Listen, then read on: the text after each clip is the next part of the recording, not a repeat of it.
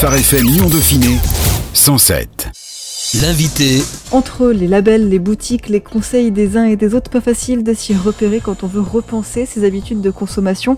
Pourtant, revoir ses habitudes de vie est indispensable pour répondre aux enjeux climatiques et environnementaux actuels. L'association The Greener Good aide donc chacun à consommer moins et mieux, avec un nouveau guide notamment sorti il y a quelques semaines, le petit guide pour consommer responsable à Lyon et ses environs. Rencontre avec Clémentine Mossé, aujourd'hui présidente de l'association. Bonjour Clémentine. Bonjour Anaïs. Présentez-nous déjà l'association The Greener Good. Quelle est votre vision? Que faites-vous? Alors on est une association lyonnaise euh, qu'on a créée euh, en 2016 et qui a pour objectif en fait de montrer toutes les manières qu'on a de vivre de manière plus éco-responsable, d'adopter des modes de vie et de consommation plus durables. Donc on va s'interroger euh, sur tous les domaines de notre vie quotidienne, que ce soit l'alimentation, les vêtements, euh, les cosmétiques, la maison, mais aussi si on va un petit peu plus loin, tout ce qui est numérique, euh, services, banque, énergie, etc. Et puis ce qu'on veut montrer, c'est qu'en fait c'est tout à fait faisable et même épanouissant d'adopter ces modes de vie là, de consommer moins et mieux. Et on peut aussi montrer toute la diversité qu'on a en région lyonnaise, puisqu'on a énormément d'initiatives qui se sont créées ces 2, 3, 4 dernières années. voilà, que ce soit des restaurants, euh, des boutiques de vêtements, des créateurs locaux, euh, des personnes qui fabriquent des savons, des cosmétiques. Enfin, on a énormément de choses se font. Euh, donc voilà, on, a vraiment à cœur de mettre tout ça en avant. Et du coup, ce qu'on fait dans l'association, comme on aime bien rassembler aussi les personnes, que ce soit les consommateurs, les citoyens, les acteurs, donc on organise des événements comme le Greener Festival qui a lieu chaque année. On collabore avec d'autres événements, voilà, donc on a cette dimension rencontre événementielle forte. Et on a, comme vous l'avez dit, des outils de communication comme euh, le guide consommer responsable à Lyon qu'on vient de sortir. Votre gros point fort finalement, c'est ce que vous disiez, c'est cette notion de rassemblement, de pouvoir créer des événements, d'être fédérateur Voilà, exactement. C'est à la fois en fait la vision d'ensemble. Euh, on sait qu'aujourd'hui on a des énormes enjeux au niveau de notre consommation, qui a un énorme impact carbone, euh, voilà, qui utilise des ressources, qui produit beaucoup de déchets. Donc en fait, c'est au lieu de, le prendre juste par un prisme, de, voilà, de, de voir vraiment au final qu'est-ce qui a vraiment de l'importance, dans quel domaine agir de manière prioritaire pour minimiser euh, notre impact le plus possible. On voit ces visions d'ensemble. Effectivement, la, volonté de fédérer. Donc, on ne se prétend pas expert de tous les sujets. On ne va pas être expert à la fois d'alimentation durable, de mode éthique, de zéro déchet, etc. Mais en tout cas, on va s'appuyer sur des acteurs locaux qui ont cette expertise-là, des associations, voilà, différentes entreprises, entrepreneurs, experts, etc. Justement pour venir sur nos événements ou dans nos guides, etc. apporter ces connaissances-là. Vous disiez tout à l'heure, c'est épanouissant ça peut être épanouissant de changer de mode de vie. Pourquoi? Parce que justement, on va se rendre compte qu'en fait, euh, la consommation, c'est pas ça qui nous rend heureux. C'est pas le fait euh, d'avoir euh, la dernière tenue à la mode, de s'encombrer d'objets. mais voilà, en fait, le côté vraiment plus minimaliste, le fait de s'affranchir de, cette surconsommation et de dédier son temps à autre chose, peut-être apprendre des nouvelles connaissances, apprendre de nouveaux savoir-faire aussi. Donc, par exemple, on a vu que là, Typiquement, pendant le confinement, on pouvait apprendre à, coudre des masses, des choses comme ça. Donc, se réapproprier aussi des savoir-faire et s'affranchir bah, du tout prêt à porter ou prêt à consommer. Au final, c'est aussi très valorisant de, savoir euh, soi-même cuisiner, faire ses produits cosmétiques, euh, bah, voilà, bricoler, euh, coudre, etc. C'est cet aspect-là. Et puis, l'autre aspect aussi, c'est le fait de se dire bah, qu'au final, au lieu d'aller dans des centres commerciaux, des supermarchés impersonnels, finalement, on va aller dans des boutiques de quartier, voilà, acheter en direct ses fruits et légumes chez des producteurs du coin acheter chez la personne bah, qui a fait elle-même ses savons ou fait les vêtements, ça recrée beaucoup plus de liens parce qu'on peut aussi beaucoup mieux comprendre la démarche qu'il y a derrière chaque projet, comprendre pourquoi bah, telle personne choisit de travailler avec des tissus revalorisés ou choisit de travailler avec tel ou tel produit. Voilà, on comprend en fait beaucoup plus ce qu'on achète, d'où ça vient, donc on se réapproprie aussi euh, les produits euh, du quotidien. Donc ça c'est le pourquoi repenser sa consommation. Maintenant, comment est-ce qu'on repense sa consommation? Déjà en fait, c'est tout simplement se réinterroger sur ses besoins il y a une méthode euh, qui commence à être assez connue, un petit acronyme qui s'appelle euh, la méthode Bisou, euh, qui a été inventée par deux autrices d'un guide qui s'appelle J'arrête de surconsommer. Donc c'est Marine Dubois et Herveline Berbaken. Et du coup, la méthode Bisou, ça veut dire est-ce que j'en ai vraiment besoin? Donc c'est la première lettre. Est-ce que j'en ai besoin immédiatement?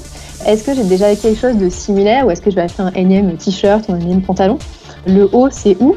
Où est-ce que ça a été fabriqué, dans quelle, quelle est l'origine du produit, voilà, est-ce qu'il vient de l'autre bout de la planète, est-ce qu'il a été fabriqué dans des conditions inhumaines avec du travail des enfants par exemple, etc. Et enfin le U, c'est est-ce que c'est vraiment utile ou est-ce que c'est un énième gadget dont je ne vais pas me servir au final. Une méthode assez simple aussi pour voilà, repenser déjà ses besoins et après, concrètement, comment on va faire euh, On va bah, se rapprocher de ce qui existe sur le territoire. En fait, on a de la chance en région lyonnaise parce qu'il y a énormément de projets, d'initiatives, de structures, de marques qui se sont développées et qui font qu'on peut facilement trouver des produits qui ont été faits de manière éco-responsable et locale. Donc, euh, bah, si euh, je prends pour exemple ce qu'on fait dans notre association, sur notre site internet, on a une carte interactive qui recense 180 adresses et marques éco-responsables sur la région lyonnaise. Donc déjà, on voit ce qu'il y a autour de chez nous, il euh, y a de quoi faire. Et puis, euh, comme on en parlait tout à l'heure, on a sorti notre guide pour consommer responsable à Lyon et ses environs, qui recense 460 euh, adresses commerce et également qui accompagne de très nombreux conseils et explications sur les enjeux par domaine de consommation. Donc voilà, on va comprendre bah, c'est quoi l'enjeu derrière la consommation de vêtements, c'est quoi les enjeux derrière les cosmétiques, et on va comprendre aussi bah, comment on va pouvoir mieux choisir à quel label se fier, comment décrypter des étiquettes par exemple. Vous avez sorti ce guide hein, pour consommer responsable à Lyon et ses environs. C'est pas le premier euh, à recenser de bonnes adresses écolo parce qu'effectivement on en a quelques-unes dans la région lyonnaise et c'est tant mieux. Quelle est sa particularité à ce guide? Dans ce guide, justement, comme je disais, on a voulu qu'il y ait une partie pédagogique euh, forte dans le sens où c'est pas juste un annuaire d'adresses, mais on a vraiment voulu expliquer de manière claire euh, les enjeux voilà, derrière chaque domaine. Donc, euh, par exemple, je prends les cosmétiques, qui est produit d'hygiène de bien-être, donc savon, dentifrice, shampoing, etc. Bah, on a voulu expliquer quels sont les enjeux euh, derrière les cosmétiques traditionnels, qu'est-ce que sont les perturbateurs endocriniens, pourquoi il faut s'en méfier, comment on peut le faire, comment on va choisir, enfin, quels labels sont fiables, comment on va choisir au mieux, les alternatives aussi pour faire soi-même. Donc voilà, on a vraiment voulu apporter toute cette partie de compréhension et aussi des ressources pour aller plus loin. Donc, c'est-à-dire que bah, si les gens veulent apprendre à faire eux-mêmes ou se rapprocher euh, d'associations vraiment plus expertes sur certains sujets ou euh, voilà, bah, tout simplement approfondir la question, on a fait aussi des sélections de ressources, que ce soit ressources documentaires, des livres, des structures pour aller plus loin. Voilà, donc ça va aussi rassembler euh, tout cet ensemble euh, d'informations complémentaires. Finalement, la grande vision de l'association The Greener Wood, c'est un peu de déconstruire toutes ces idées reçues sur l'écologie qu'on peut avoir. Quelles sont les préjugés que vous rencontrez le plus fréquemment? Le premier préjugé qui revient, c'est que c'est cher. C'est plus cher de consommer bio, écolo, etc.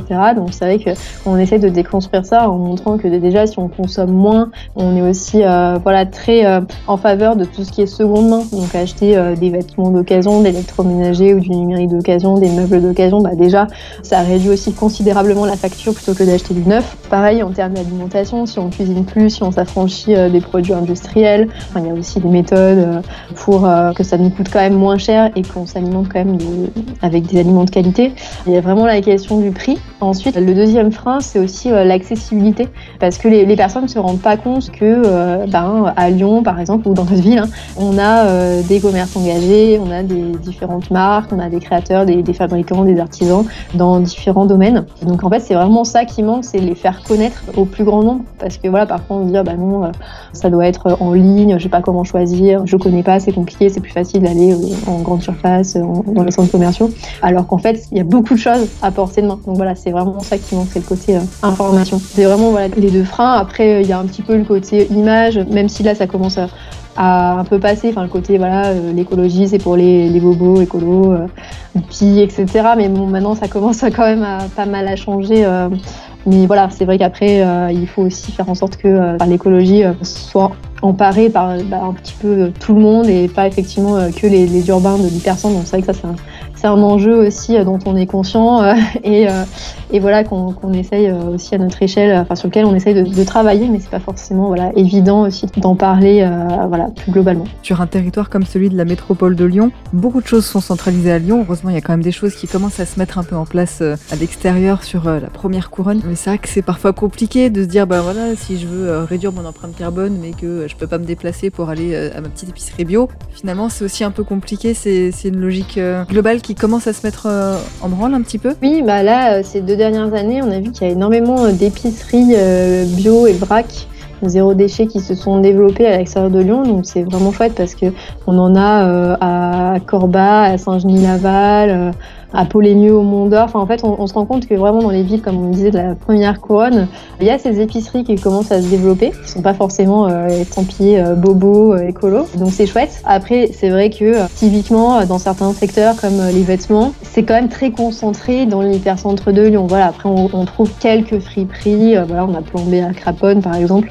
On a quelques petits projets à droite à gauche, mais ça reste encore très minoritaire. Et voilà, c'est vrai qu'on est d'accord que c'est encore voilà très concentré L'un des premiers freins, un des premiers préjugés sur cette écologie, un petit peu sur ce changement d'habitude de vie, c'est le prix. Alors l'alimentation bio et locale devient de plus en plus accessible. On le disait, il y a de plus en plus d'épiceries, de producteurs aussi. Euh, c'est un peu plus simple de sortir de, ces hypermarchés. C'est pas franchement le cas de tout, et notamment des vêtements, comme on le disait à l'instant sur les friperies.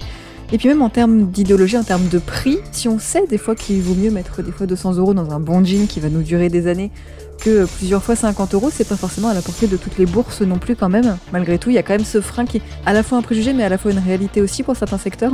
Oui, tout à fait. C'est vrai que le, secteur du vêtement, euh, est assez représentatif euh, parce que voilà, il y a une consommation de plus en plus effrénée de vêtements. Euh, depuis 2004, on a monté notre consommation de vêtements de 60%, ce qui est considérable. Quelques petits chiffres quand même qui sont assez parlants, mais chaque année dans le monde, on estime qu'il y a 100 milliards de vêtements et d'accessoires qui sont vendus, ce qui est énorme. On est plutôt rentré là dans une phase effectivement consommation frénétique euh, voilà, du vêtement à, très bas coût et de mauvaise qualité pour être euh, à la pointe de la tendance. Du coup, effectivement, il faut déjà réussir à un peu inverser la vapeur en disant, bah voilà, on, on peut acheter des vêtements qui vont nous durer plusieurs saisons. Effectivement, bah, comme vous le disiez, si on garde un jean de bonne qualité, acheter plus cher, mais sur le long terme, forcément, ça va être plus économique. Et pour répondre effectivement à la question du coût, c'est vrai des vêtements qui sont fabriqués en France euh, dans des matières euh, durables, voilà, avec euh, de la, main d'œuvre derrière, de la confection qui est de bonne qualité, forcément, ça va être plus cher. Voilà, les gens ils vivent aussi un minimum. Donc après voilà, c'est aussi un choix qu'on fait. C'est est-ce que j'achète aller une ou deux pièces par saison, mais voilà très bonne qualité qui fait vivre des créateurs du coin, ou est-ce que j'en achète 10 par saison faites à l'autre bout du monde. Voilà, c'est aussi des choix à se poser, enfin toujours se questionner euh, sur son besoin. Et puis comme euh, on disait tout à l'heure, il y a aussi la seconde main. Donc euh, moi ce que j'aime bien dire, c'est au final on peut acheter voilà une ou deux pièces plus chères et peut-être d'autres pièces à quelques euros de seconde main parce que voilà on peut en allant chez Manus, dans des dépôts ventes, etc. trouver des vêtements pour quelques euros. Et au final, si on fait la moyenne, bah, notre panier ne sera pas plus cher que si on avait acheté que du neuf à plus bas prix. Donc c'est un petit peu tout ça à prendre en compte pour réduire euh, le de nos vêtements. Euh, on peut les faire réparer tout simplement. Voilà, si on a un, petit trou, euh, si on a bah, nos chaussures dont la semelle est usée, on peut aller chez un couturier, une couturière de son quartier, on peut aller chez un cordonnier. Et bah voilà, le fait aussi de faire réparer, de faire durer, bah, on va avoir besoin d'acheter moins fréquemment. voilà, c'est plein de méthodes et de bons réflexes aussi à prendre pour que ça ne coûte pas trop cher. Pour nuancer, effectivement, parler du jean, pour terminer là-dessus, il y a des jeans made in France en coton bio. Donc il y a plusieurs marques. Hein, euh, donc euh, il y a 1083, il y a Atelier Tuffry, il y a Le Gaulois en région lyonnaise, qui proposent des jeans au final qui sont euh, au prix des jeans Levis par exemple. On sait que les jeans Levi's, c'est pas les, plus bas de gamme, mais enfin les, ou les plus bas prix, mais voilà, ils ont tout le côté communication, marketing, etc. Qui coûte de l'argent. mais au final, voilà, pour le même prix qu'un Levi's, on peut quand même trouver des équivalents en France dans des matières plus responsables. Finalement, la logique derrière tout ça, c'est de réapprendre que derrière notre, notre euro, chaque euro est un geste politique. Finalement, c'est quelque chose de conscient. On cautionne quelque chose. Oui, en, choisissant euh, là où on met son argent, euh, aussi on choisit le monde dans lequel on veut vivre. Donc c'est une phrase qui est souvent reprise par l'association euh, qui est à Lyon. Clairement, avec notre porte-monnaie aussi, on vote d'une certaine manière. On vote pour le monde qu'on veut voir demain. Donc si on veut que le monde soit fait de supermarchés, de centres commerciaux, continuons à y aller. Si on veut plutôt trouver des, petits commerçants, des artistes avec qui on utilise des liens, euh, travaille de manière plus responsable, qui évite des transports euh, qui font euh, trois fois le tour du monde pour que le produit atterrisse dans nos placards ou dans nos dressings.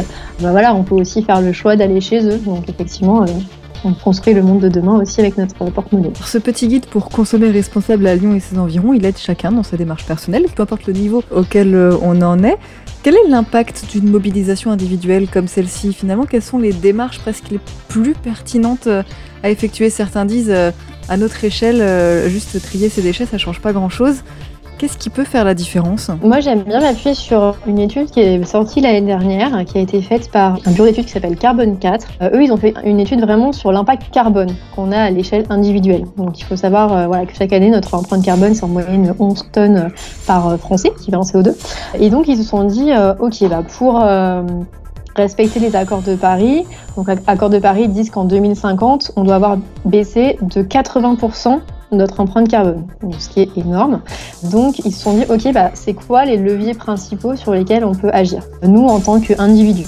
Et ils ont euh, mis en lumière deux types de leviers. Donc soit euh, des actions, on va dire, euh, one-shot, ponctuelles, avec des investissements, donc qui ne sont pas forcément à la portée de tous. C'est-à-dire que bah, on va choisir d'isoler sa maison ou son bâtiment, ou on va acheter une nouvelle chaudière plus économe, ou on va se passer d'un véhicule diesel ou essence pour acheter une voiture électrique. Voilà, donc ça, c'est une action quand même assez coûteuse et conséquente. Et le deuxième levier, tout ce qui est bah, consommation individuelle et comportement individuel. Au niveau vraiment, alors je ne parle pas de déchets, de santé, d'éthique, etc., mais vraiment que au niveau carbone. Ils ont euh, mis en lumière le fait qu'il y avait deux grands volets principaux pour réduire son empreinte carbone. C'était tout d'abord l'alimentation, avec deux énormes piliers. Donc le premier, c'est consommer plus végétarien. Ça a un impact assez énorme. Et puis le deuxième levier, c'est consommer euh, local et de saison. C'est vraiment les, deux piliers. Si on veut commencer par quelque chose, pour le côté climat et environnement, c'est vraiment le côté alimentation. Et ensuite, le deuxième levier, c'est la mobilité. Ils ont montré que à la fois, si on choisit le vélo pour des courts trajets, si on prend l'habitude euh, de covoiturer et si on se passe de l'avion, là, on pouvait aussi faire énormément diminuer notre empreinte carbone. Après, ils ont aussi montré euh, des choses sur le côté bien de consommation, zéro déchet, etc. Mais voilà, on va dire si les personnes veulent commencer quelque part, bah voilà, c'est vraiment sur ces deux piliers-là qu'on peut agir. Le rôle de la mobilité, effectivement, sur euh, l'impact de la mobilité sur l'environnement a été perçu pendant ces deux mois de confinement on a nettement moins bougé euh, aussi. On parlait d'alimentation euh, à l'instant. La région Auvergne-Rhône-Alpes peut presque s'autosuffire alimentairement si on consommait presque tous chez nous. On produit énormément de choses chez nous. Et d'ailleurs, la partie alimentaire est la première partie du guide. Hein. C'est euh, aussi une de celles à laquelle on pense peut-être le plus facilement. Et vous revenez sur pas mal de concepts dans ce guide avec une définition de la bio, par exemple, encore du circuit court. Et vous rappelez que circuit court ne veut pas dire local. C'est quoi la différence? Finalement, est-ce qu'il y en a un des deux à privilégier, par exemple? Effectivement, on fait souvent euh, la confusion entre les deux. En fait, circuit court, ça veut dire qu'il y a très peu d'intermédiaires entre euh, nous consommateurs et entre les producteurs. Donc soit la vente directe, soit avec euh, un intermédiaire entre les deux. Et donc typiquement, on peut avoir des bananes en circuit court, c'est-à-dire que si vous connaissez voilà un producteur de bananes ou s'il y a juste un intermédiaire entre vous et le producteur de bananes, c'est de la banane en circuit court. Pour autant, elle n'est pas bien sûr locale mais vous pouvez avoir du local qui ne vous est pas vendu en direct et qui est passé par plusieurs intermédiaires. C'est pour ça voilà, qu'il parle de la différence entre les deux. L'idéal, bien sûr, ce serait du local en priorité parce que c'est qu'il y a le moins d'impact aussi au niveau euh, transport. Et puis, bah, disons, le circuit court, c'est intéressant plutôt pour les producteurs parce qu'ils vont être mieux euh, rémunérés. il ne va pas y avoir plein d'intermédiaires qui vont à chaque fois prendre une marge et donc rendre le produit plus cher et qui vont tirer les prix vers le bas pour le producteur. Ce terme de démarche éco-responsable, ça veut un peu tout et rien dire. Est-ce que c'est une démarche éthique? Est-ce que c'est une démarche de bilan carbone? Une démarche écologique? On le disait, plus de 430 adresses dans ce guide, donc qui sont dans une démarche éco-responsable. Qu'est-ce que ça veut dire? Alors effectivement, c'est une définition qui est souvent compliquée à donner, surtout que dans le guide, on a plusieurs thématiques qui sont abordées. Donc effectivement, on a le volet euh, alimentation. Donc là, souvent, voilà, on parle de bio, local, euh, circuit court, euh, végétarien. Il y a le côté bien-être animal. Enfin voilà, ça englobe plein plein de choses. Dans le côté vêtements, pareil, on, a aussi ce côté voilà fait en France, local euh, conditions de travail euh, des ouvriers textiles, euh, éventuellement pas utiliser de matière animale. en fait, on se rend compte en creusant la question qu'on peut avoir plusieurs éthiques, entre guillemets. Donc, effectivement, le côté, pour nous, éco-responsable, on va dire ce qui est vraiment mis le plus en avant dans le guide, c'est le fait de minimiser son impact sur l'environnement. Et donc, l'impact sur l'environnement qui peut effectivement prendre bah, plusieurs formes, à la fois le côté, bah, notre impact carbone, c'est-à-dire ce que notre mode de vie va émettre en équivalent carbone et qui va contribuer au réchauffement climatique. Euh, il y a aussi un impact en termes de euh, ressources parce que pour euh, assurer notre mode de vie, ben, on va pomper dans la terre des ressources, des terres rares pour nos appareils électroniques, du bois, de l'eau, enfin tout un tas de choses. Et puis un impact après en termes de déchets. Une fois que nos produits sont utilisés, ils vont se retrouver potentiellement dans la nature, brûlés, incinérés, mis en décharge, etc. Enfin voilà, en fait on, on peut déjà se dire que il y a plusieurs impacts, euh, des pollutions, et j'en passe. Donc voilà, nous, déjà, on va dire, le premier enjeu sur lequel on a voulu travailler, c'est montrer l'impact environnemental de nos modes de vie. Mais bien sûr, on y a intégré, comme je disais, ces autres dimensions qui peuvent être bah, les conditions de travail éthiques, parce que pour nous, c'est aussi très important et ça va avec le fait d'assurer des rémunérations correctes et des conditions de travail décentes aux travailleurs, aux ouvriers qui sont derrière nos produits. L'aspect humain, il y a l'aspect éthique aussi, ça peut être éthique animale. C'est pour ça que dans le guide, c'est pas un guide vegan, on a identifié aussi euh, pour les personnes pour qui c'est important avec un pictogramme les adresses qui proposent des produits véganes. Il y a le côté bah, parfois qui parle aussi beaucoup plus le côté euh, local, voilà, savoir-faire locaux, le fait que ce soit à proximité, euh, même si effectivement c'est un impact environnemental, mais c'est aussi tout un lien social de proximité. Donc ça intègre un petit peu toutes ces dimensions-là. L'avantage c'est qu'effectivement avec l'aide de pictogrammes, chacun peut retrouver aussi un petit peu son intérêt et ce qui le, ce qui le concerne le plus plus de 430 adresses et marques du territoire lyonnais. Par exemple, sur l'alimentaire, on retrouve des gros mastodontes de la bio qu'on connaît tous, de plus petites structures, c'est vrai d'ailleurs sur toutes les thématiques. Comment elles ont été sélectionnées, ces adresses Dans le guide, vous les avez toutes testées? Comment ça s'est passé? On a fait plusieurs mois euh, de sélection, ça a été un travail euh, extrêmement long euh, et parfois voilà, complexe, on va dire entre guillemets discriminer quelles adresses allaient apparaître dans le guide ou non. Donc pour les adresses, effectivement, on a privilégié bah, celles qui étaient engagées dans une démarche, plutôt effectivement des adresses indépendantes, en tout cas des structures indépendantes. Donc c'est vrai qu'on a mis quelques marques, quelques grandes marques de la bio, mais plutôt pas comme les Biocop, euh, qui sont indépendants ou s'autorisent, qui sont aussi au final une, chaîne indépendante. il y a certaines marques qu'on n'a pas voulu vraiment citer. Pareil, on a quand même fait des choix aussi au niveau cosmétique où il y a des, même si euh, certains magasins, voilà, s'affichent euh, comme bio, responsable, ben, au final, on trouvait que la démarche était quand même pas assez poussée, donc on a fait des choix. Peut-être que certains vont pas forcément apprécier, mais en tout cas, voilà, on a fait ces choix-là. On a aussi euh, voulu mettre en lumière euh, ceux qui sont labellisés Lyon Ville équitable et durable, un label de la ville de Lyon qui récompense aussi certaines structures euh, qui en font la demande et qui répondent aux critères de leur charte, comme un gage de qualité aussi supplémentaire pour montrer que ce sont des, structures voilà, qui sont aussi engagées et reconnues par la ville. On a fait un, travail aussi en recoupant plein de sources. Et pour répondre à votre question, on n'a pas tout testé. On a une grande partie qu'on a testé. Et puis parfois, quand on avait des doutes, on appelait, on envoyait des messages pour quand même creuser la démarche euh, voilà, s'il euh, y a certains points qui nous paraissaient quand même pas très clairs. Après, comme on le dit au début du guide, ben, c'est notre première édition. On a tenté de faire de notre mieux. Il y a sûrement euh, des oublis, des petites incohérences. Donc c'est pour ça qu'on invite aussi chaque lecteur et chaque lectrice à nous envoyer aussi un petit mail si jamais voilà, il y a des choses à revoir pour les prochaines éditions. Merci beaucoup Clémentine Mossé. On rappelle que vous êtes la présidente de l'association The Greener Good qui a sorti notamment le guide pour consommer euh, responsable à Lyon et ses environs. Vous en retrouverez d'ailleurs de nombreux conseils dès la saison prochaine dans le geste pour la planète sur Phare FM Lyon Dauphiné. Et puis bien sûr, vous retrouvez euh, tous les événements, toutes les fiches pratiques, toutes les cartes interactives, tous les bons plans de The Greener Good sur votre site thegreenergood.fr. Merci Clémentine. Merci Anaïs. Phare FM Lyon Dauphiné 107. 107.